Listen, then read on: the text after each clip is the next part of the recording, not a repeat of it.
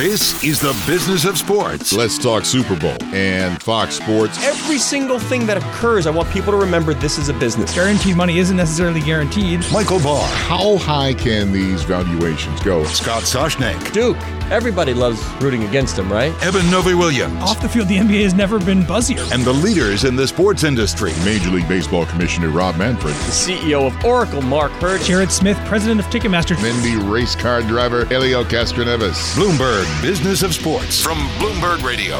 Hello, I'm Michael Barr. I'm Eben Novy-Williams. And I'm Scott Soshnick. Every week at this time, plus Mondays and Wednesdays, we explore the big money issues in the world of sports. Today, stay tuned for a conversation with one of the most tech savvy and entrepreneurial athletes today. That's right. We will speak with pro athlete and co founder of the Premier Lacrosse League, Paul Rabil, on the first year of his new venture and what's ahead for the PLL in 2020. That is coming up later on the program, but first let's look at one of our top stories this week involving this long suffering New York franchise. Swing and a drive well hit, right field. Back goes Ortega at the wall. How do you like that? Put it in the box. Dom Smith with a pinch hit home run wins the season finale for the Mets.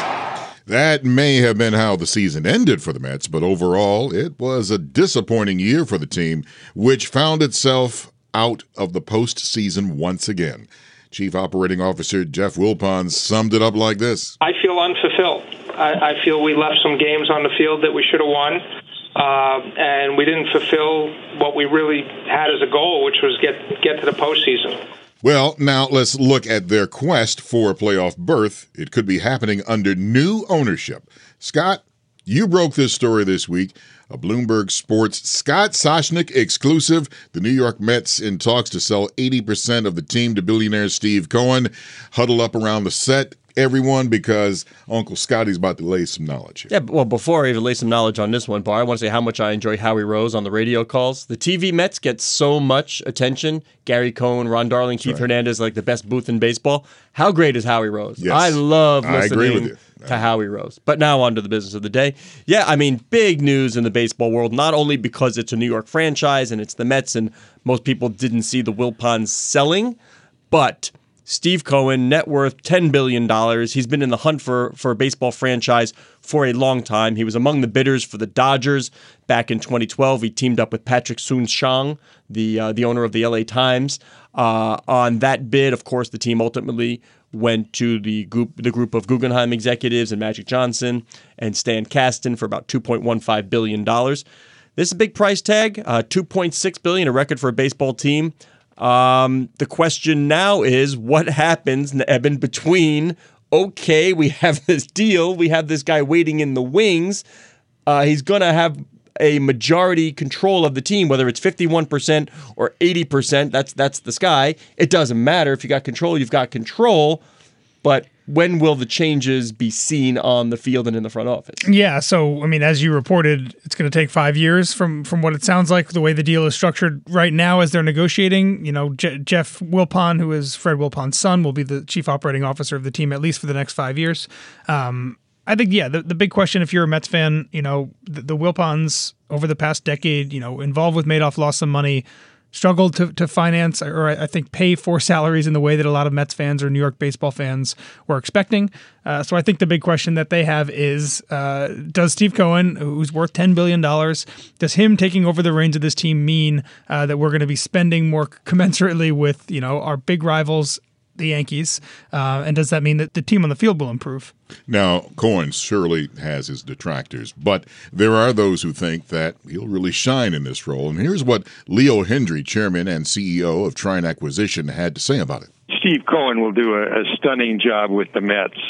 Uh, there was stories about the Yankees and the Yes Network working in partnership with Amazon to start streaming some of their baseball games. It's important that the Mets have an owner capable to do the same to stay competitive in this marketplace with the Yankees. And Steve Cohen is a brilliant business person. Uh, he's a passionate New Yorker. He's a passionate Mets fan. And he's wanted to own and, and control a baseball team for a very long time. And it's no surprise that he picked the Mets, his hometown team. Now, No. Paul, I wrote a column years ago. Let me know what you think of this idea. I said before anybody can be allowed to own a team, they have to be a season ticket holder for a season first. They, they should have to sit out and not in the box. By the way, you have to do it the Robert Kraft way. You have Right. to sit out on the metal benches See, like in that. January to prove that they want to know what the fans are going through. Well, in Stevie Cohen, a guy from Great Neck, he went to the Polo Grounds. He'll know who Eddie Kranepool was. He'll know Don Zimmer was in that team picture for the 1962 Mets, the worst team in the history of baseball. He will know these things. Does that make him a better owner? Yes, because you understand the product. I mean, I'm sorry to put it like that, but yes, you do. It's like if the fans are out there, and and I'm sure that you know they get upset with the team too. That's why. I, mean, I don't want to start a feud, but sometimes uh, with the Knicks, uh, you know, to get upset at some of the fans when they say sell the team.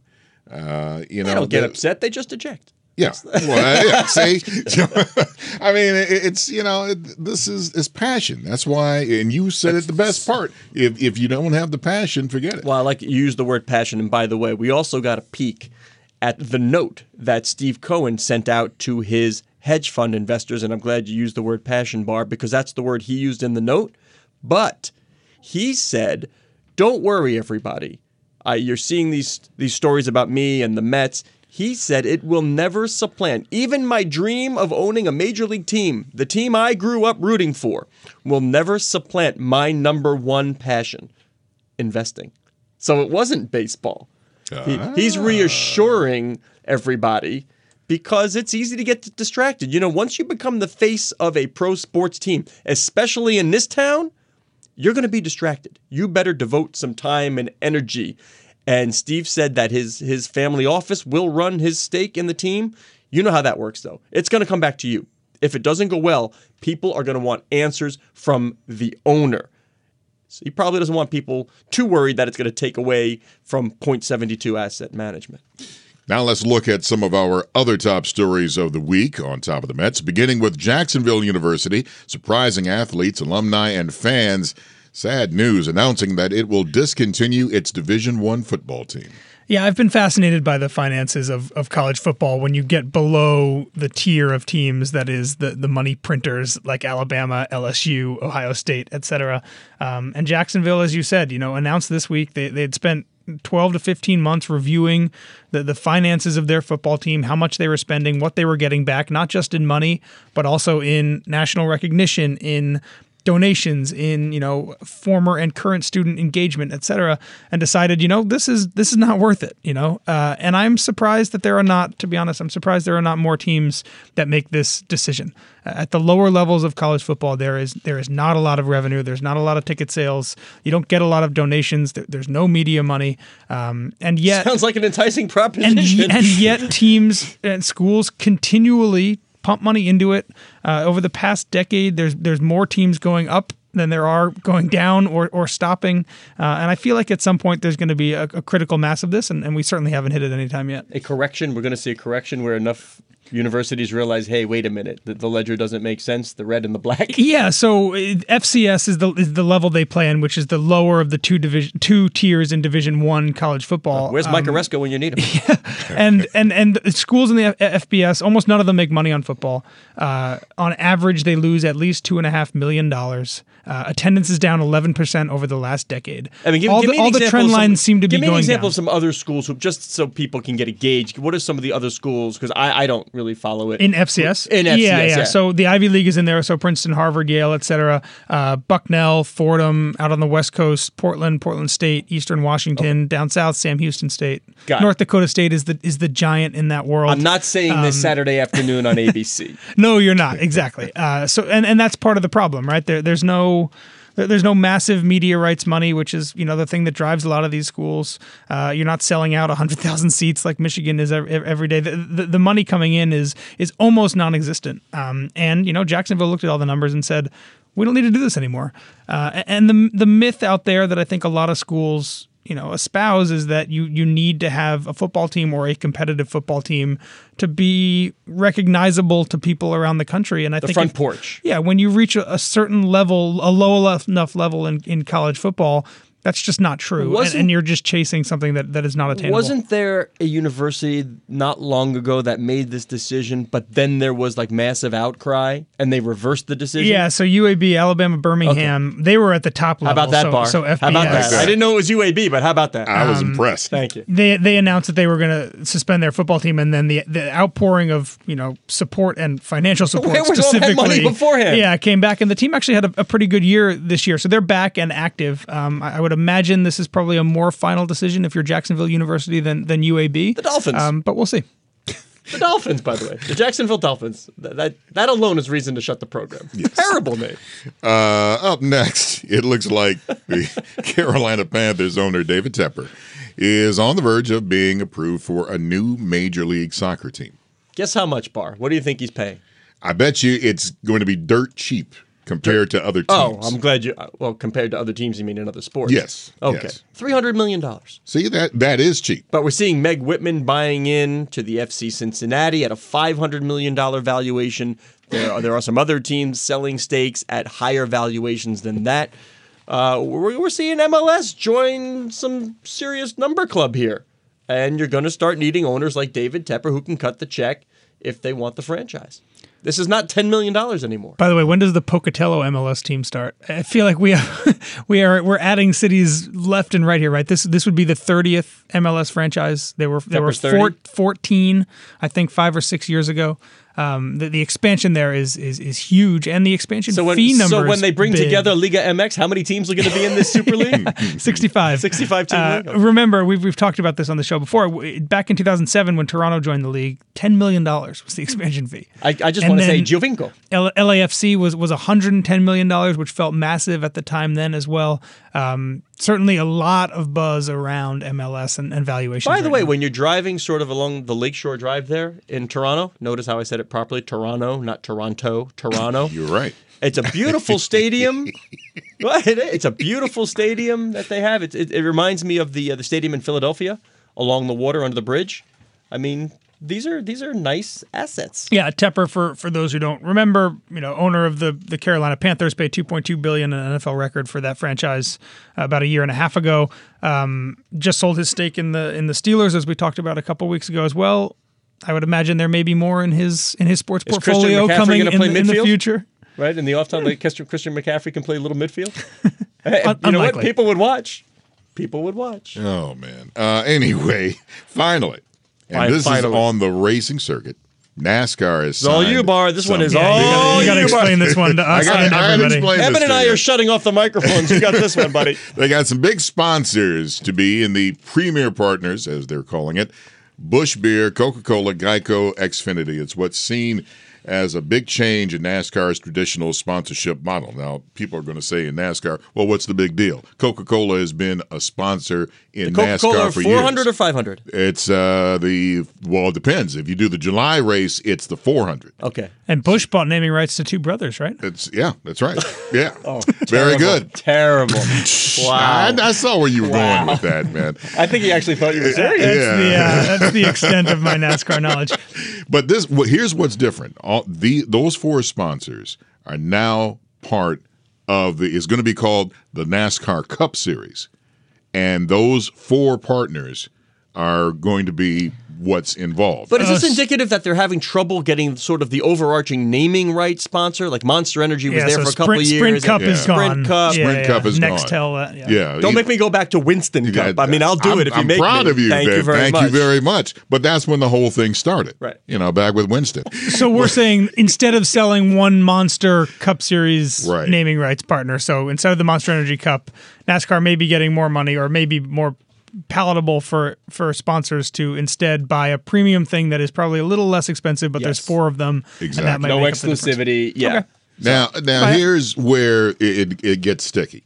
Let's say, for instance, all right, This is where uh, the rubber meets the road. This is where the rubber meets the road. Coca Cola now is, is going to be one of the premier partners. And I'm a driver for Pepsi. Now, we, we've been through this mess before where you know, literally it's, you know, it's like, hey, you know, you see the drivers, they're drinking a Coke. This would be like or they're Martin drinking a Truex smoking Marlboro. Exactly. In the Winston Cup. Exactly. Got it. Exactly. So there's some sticky points that's going to happen. I like the way you're putting that together, but uh, but they changed the model. And by the way, Busch Beer uh, they returned as the official partners in NASCAR last year because they had been out for a while. So Welcome back, Busch. now let's get to this week's interview with friend of the show, Paul Rabil. He is a pro lacrosse athlete and entrepreneur who founded the Premier Lacrosse League, which just finished up its first season. He also plays in the league for the Atlas Lacrosse Club. Which did not make the playoffs. Yeah, got to get my that- dig. that was got to get my dig. He's a former first overall draft pick in Major League Lacrosse, where he played for teams in Boston and New York. And he is also a former recipient of multiple MVP and Offensive Player of the Year awards. Paul, thanks for coming back on Bloomberg Business of Sports. It's wonderful to be back. You missed the snow, so it's nice. Easy I missed you walk. guys. Oh, that's a good segue. Ah. This is yeah. There's a, a bit nostalgic here because we broke the news over a year a ago. year ago here, yeah. through Bloomberg. Yeah. That's right. Well, but the big news now is you're vegan. Yes, and I'm on and, and I'm on TikTok. I actually just posted this morning. All right.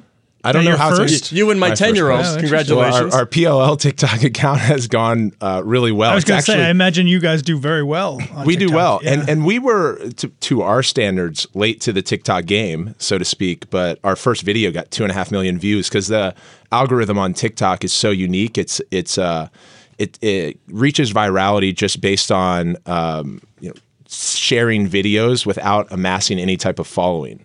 So Instagram, Twitter, Facebook, you're, you have your cap based on your audience size, and TikTok just shares based off of their own algorithm they, that they create based on interests and likes. And that first video that we pushed went viral, and now it's our second largest platform behind Instagram. So everybody knows these sports leagues are pushing content on social. Yeah. That's great. What do you tell people about how they can monetize, how they can capitalize? It's nice to be there, but Yeah. who's watching and how do we get them to give us their money? we're we're getting to a place where the most important factor in Instagram, Twitter, Facebook, YouTube, TikTok is your engagement, and your engagement is much different than the impressions that you can garner, and uh, it, it really goes back to the saying quality over quantity. And certainly, I can sit here and try to pull out my partiality around being a co-founder of the PLL and say, "Hey, yeah, we don't have millions of followers like the Yankees do on our account." But we amassed more interactions than the Yankees did. And sorry to pick on the Yankees during June through take it. September. So what that means is our engagement rate is the highest in sports. It's seven percent. Engagement is likes and comments on a post. So when Scott asked me, "How do you monetize?" You can go out and, and publish anything and have it in front of ostensibly millions of people. But just like uh, a person walking into a store, if they're not interacting with the product, your conversion rate's going to be really low. So we look at conversion rate to purchase as interaction rate. So most leagues average one to two percent. We're at seven percent. What that meant, in my reference to the Yankees, is that we ended up amassing over 10 million likes and comments. They were just shy of 10 million from that June through September marker. And the reason I reference that is they're in season and we're in season in the summer. What are they buying? What are you pushing? You're pushing merch, you're pushing tickets. What, what are they converting to? So they convert to interact. So the conversion can be through tickets, can be to uh, watch time, it can be uh, to viewership, it can be to um, you know our PLL Academy registration, uh, a promo code with a brand, and that's an actual link click. So that's another conversion. But when we talk about uh, your lead into it's it's are they commenting? Are they liking your post? And there are a lot of tactics to it. So the the most common pushback that i get even from social media agencies is well you have fewer followers so naturally your engagement rate's going to be up. And i say tell that to bleacher. Bleacher's got millions and they've kept 6% engagement rate because it's tactics. So asking questions in your copy uh, having your your athletes comment, and when someone hops into a comment section, especially a verified athlete, they're going to get a bunch of ga- engagements underneath them. So it's it's actually being thoughtful with the way that you publish your content. It's also, you know, the ability to have good, regardless of what you're, how you're framing it. It's having good content, right? One of the things you guys did, which I think was pretty awesome this year, miking up players live during games. Totally. You know, and I, you know, I, I followed PLL, and I apologize. I, I'm not sure I can tell you which team won the championship this year. That's okay. You But follow us. I remember It wasn't Trev- his team. I, I remember tell you guys that. trying to figure out Scott Rogers I- here about like six months yeah, ago. yeah, yeah, yeah. I re- Cold, man. but I re- remember Trevor Baptiste. Yes. That three five second clip of him Won the face-off, live took it to- on. yeah, said, yeah. "Hey guys, I gotta go." Wins the face off, runs down the field, scores in two seconds. They ask him about it live on the air, same set, and he's like, "That's Speed Boy." Yeah. I remember that. You know, and so you're you're creating those smaller pieces of Yes. content that might even be more resonant. And you know, their social team felt pressure. He had an around the world assist. You know, um, keep putting that one out there. Yeah, yeah, yeah. the Our social team gets I remember pressure. that play also. Yeah. I'll say though, Eben, this is I appreciate you saying that. So the Whipsnakes won, but uh, you go into uh, a, a larger point of which we've built this tour-based model, kind of understanding the stickiness of social media as the predominantly used media platform with billions of daily actives across all of them, but. Uh, sports fans on a four times rate basis follow players over teams. And that moment with Trevor Baptiste, I mean, you know his first and last name. Yep. He's a second year pro coming out of Denver. But he had this really awesome moment. We captured it uh, on the broadcast. We used that audio technology where we had a conversation between our talent in the booth and Brendan Burke and Ryan Boyle with Trevor Baptiste on the field. It was one of those perfect storms. He scored a goal, looked right into camera. I didn't know how he had that wherewithal to do so, but um, yeah, I mean, we, we we think about social in concert with our players as well. So our players post on our behalf and sometimes call action to tickets and viewership when games are on network television, our partners NBC. But we also give them content. And there are studies, and, and kind of to be fair to Major League Baseball, as I spent some time with them in Portland this October, is they did a good job with Pete Alonso when they announced him being Rookie of the Year. Pete published content at the same time as the Mets did, the same time as Major League Baseball did. And I hopped on CrowdTangle. Pete's audience grew by four and a half percent. Hmm. The Mets grew by four and a half percent, and Major League Baseball got an uptick because you're sharing audiences. One of the other, you know, great mic'd up moments in sports I can think of in the past couple months was Sam Darnold, the quarterback of the Jets, sitting there, kind of staring off into the oh, distance, the saying. You say I'm great. seeing, I oh. I'm seeing Sam ghosts out there. So great.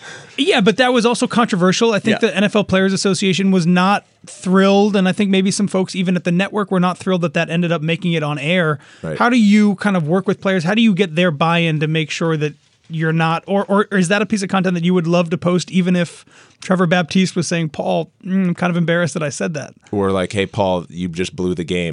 yeah, no, I, I think we lean into both. Yeah. a, a part of uh, the transparency and going to another comment on social media that you have to count on and bet on is is both the good and the bad.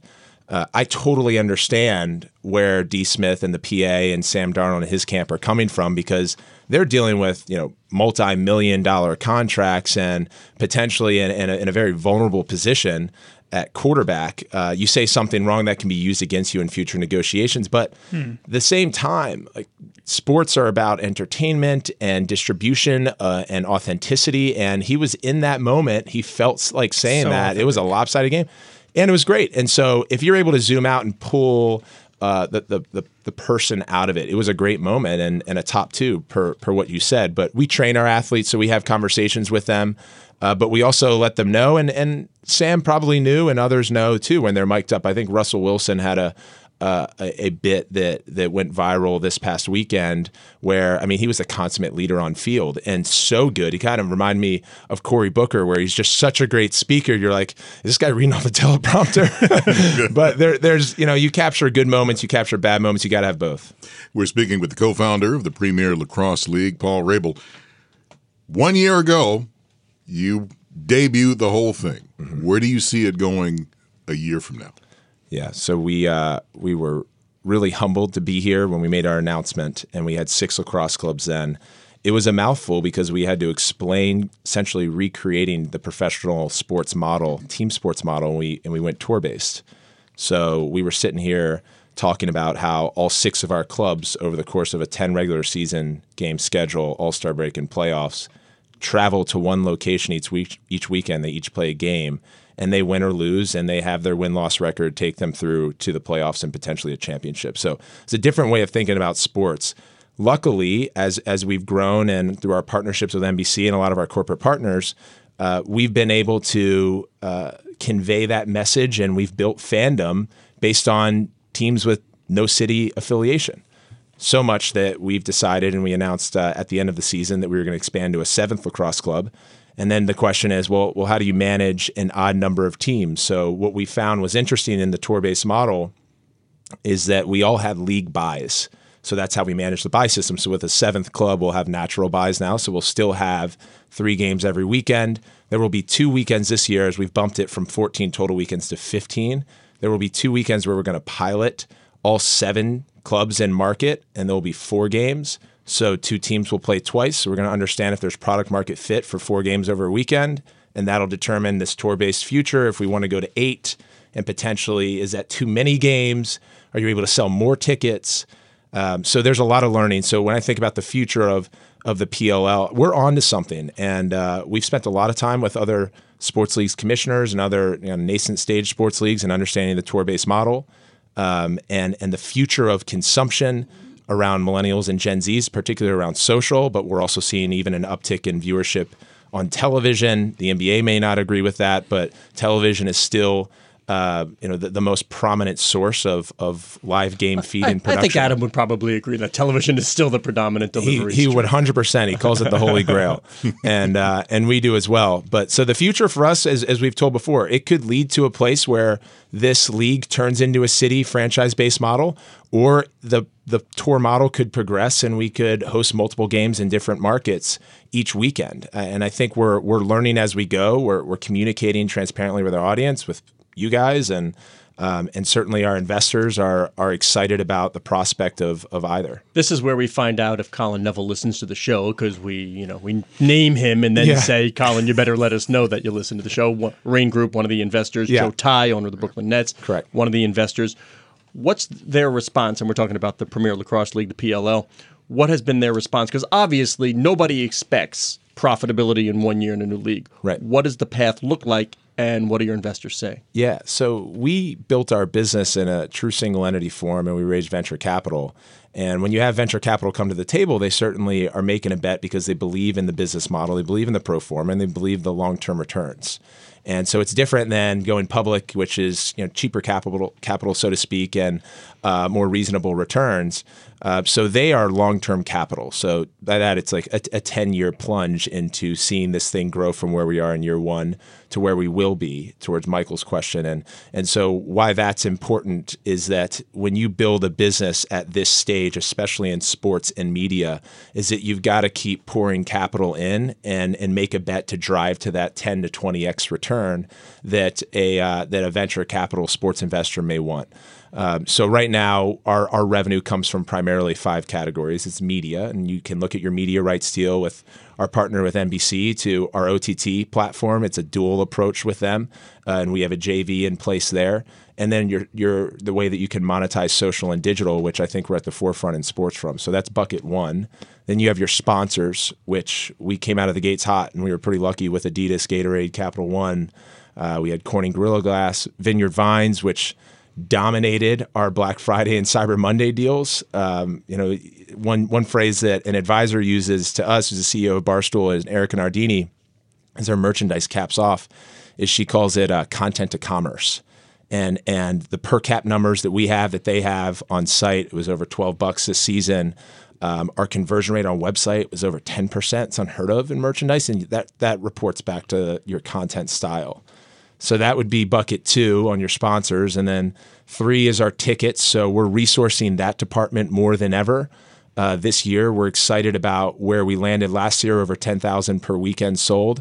But our venues. Yeah, you had big venues in some cases. Did you? What would you learn when you played in like Baltimore, smaller venue, full house? Yeah. What, so what'll change, if anything, for next year? Honestly, the, the interesting thing about sports and and we're we're going under the hood here is that tickets used to be the primary driver for revenue in sports leagues.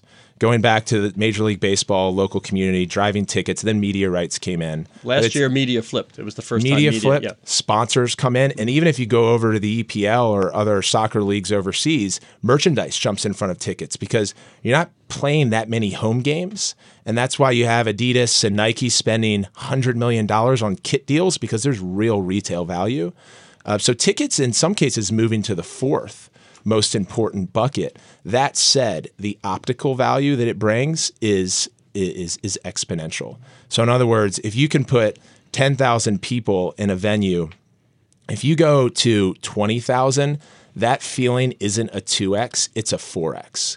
And uh, sponsors care about that, fans care about that, and as a result, your media rights will care about that. So we would argue that now learning that the experience of an MLS venue was fantastic for us, and we're going to be at more than half of them in year two because you have that premium uh, experience, and our NPS score was a 72, and that's critical. The, the fans are getting a premium experience. Explain with it for to a game. someone who might not know what that, that stands So it's a net promoter score. Yeah.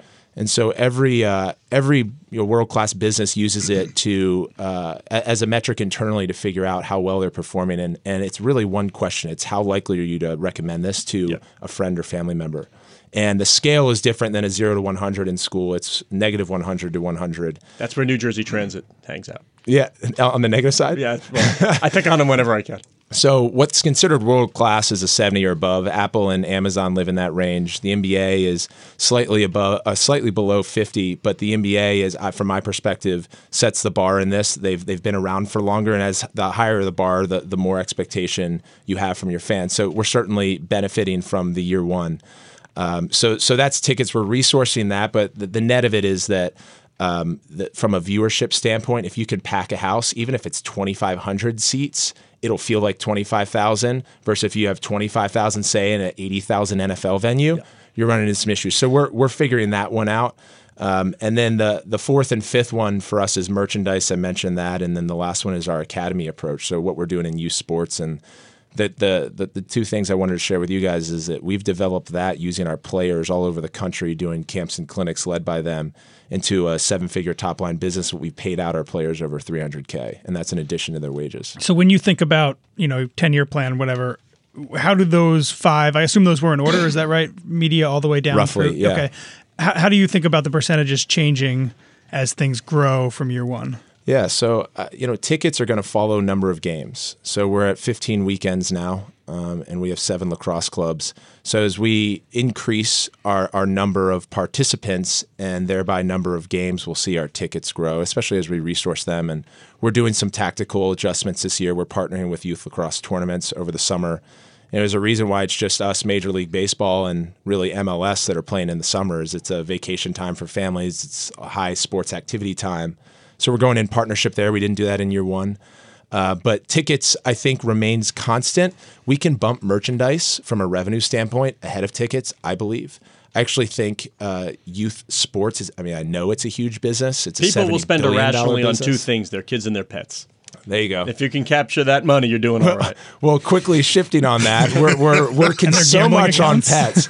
I'll give you guys, I'm a, I'm a crazy stat Dog person, but when, when a dog is included on an Instagram post, your, your post engagement goes up 238% on Yeah. average.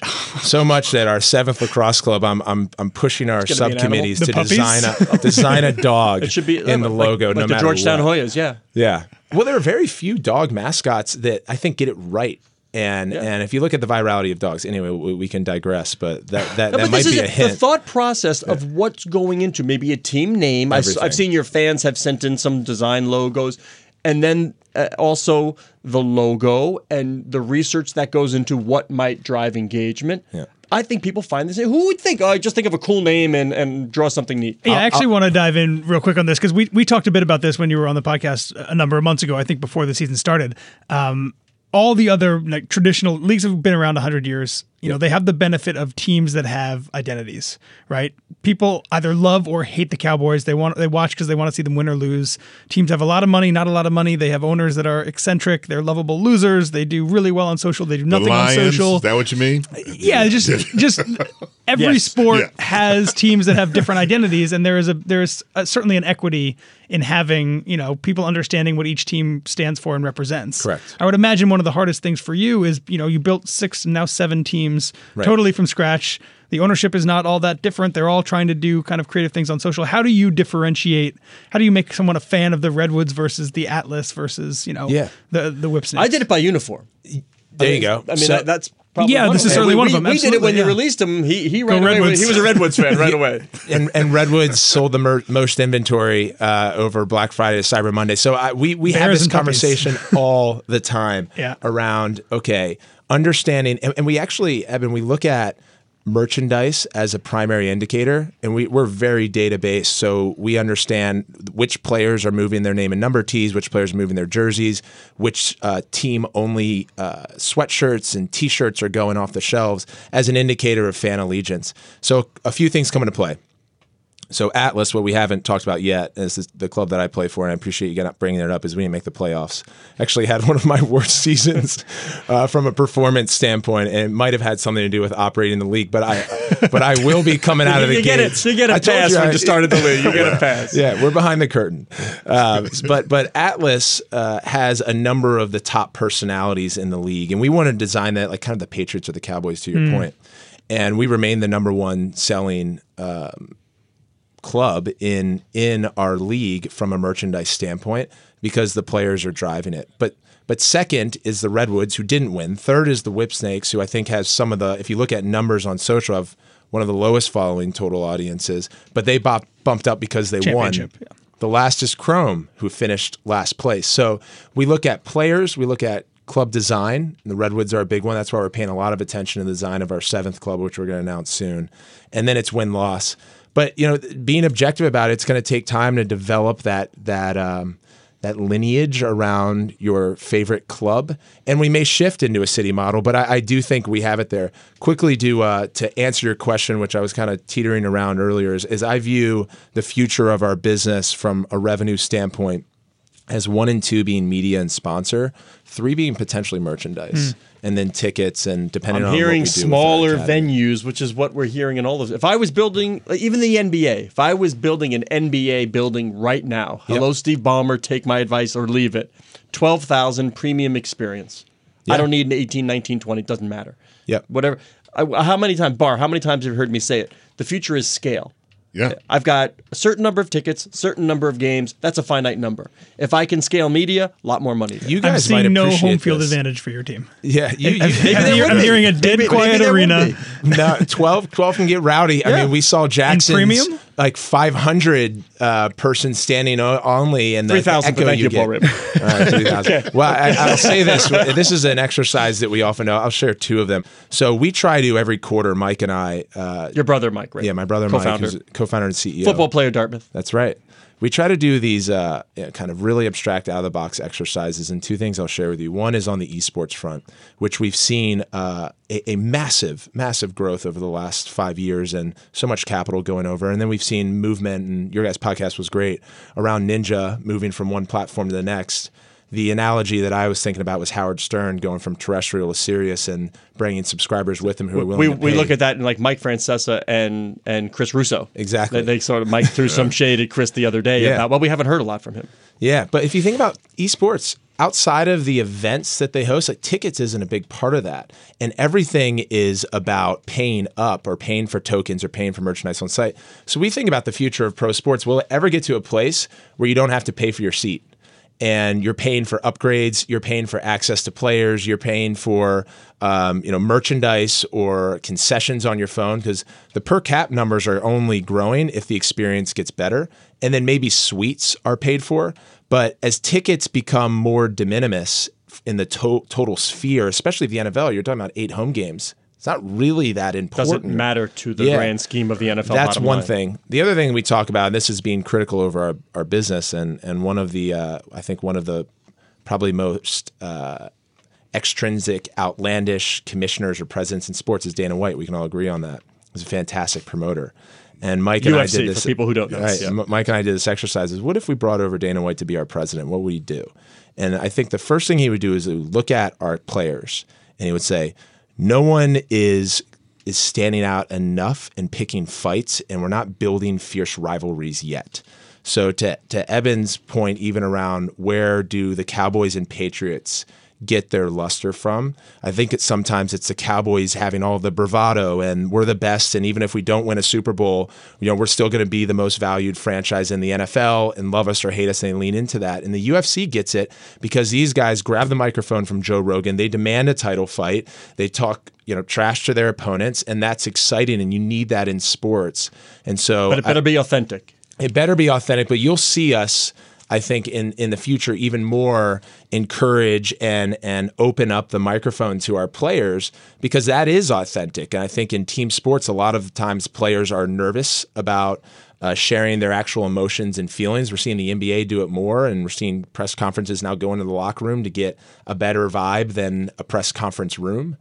Um, so anyway, those are some things that we talk about. Barr, before you wrap it up, I just want to say I, I believe he's the first guest to, to ever say de minimis. Yes, I, I, can't recall another de minimis. And on ex- extrinsic was also Extrinsic a good one. Yeah, I like minimis. extreme. That was good.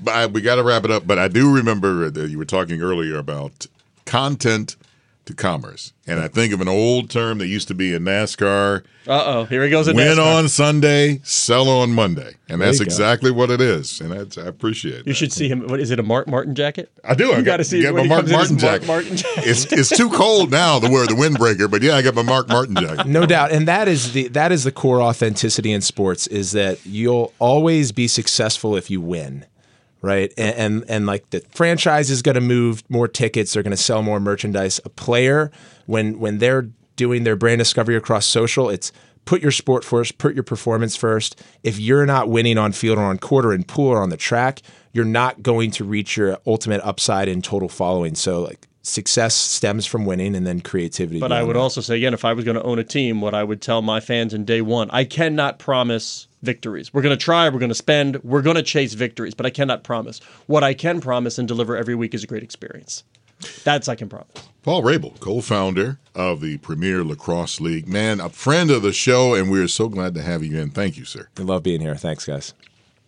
Something that caught me with uh, Mr. Paul Rabil's visit here is something, folks, I want to share with you that did not make the shows when the mics were off and we were talking afterwards. And he was talking about how it's tough for a startup to begin. And we were talking about the AAF and how it's hard for a startup to begin.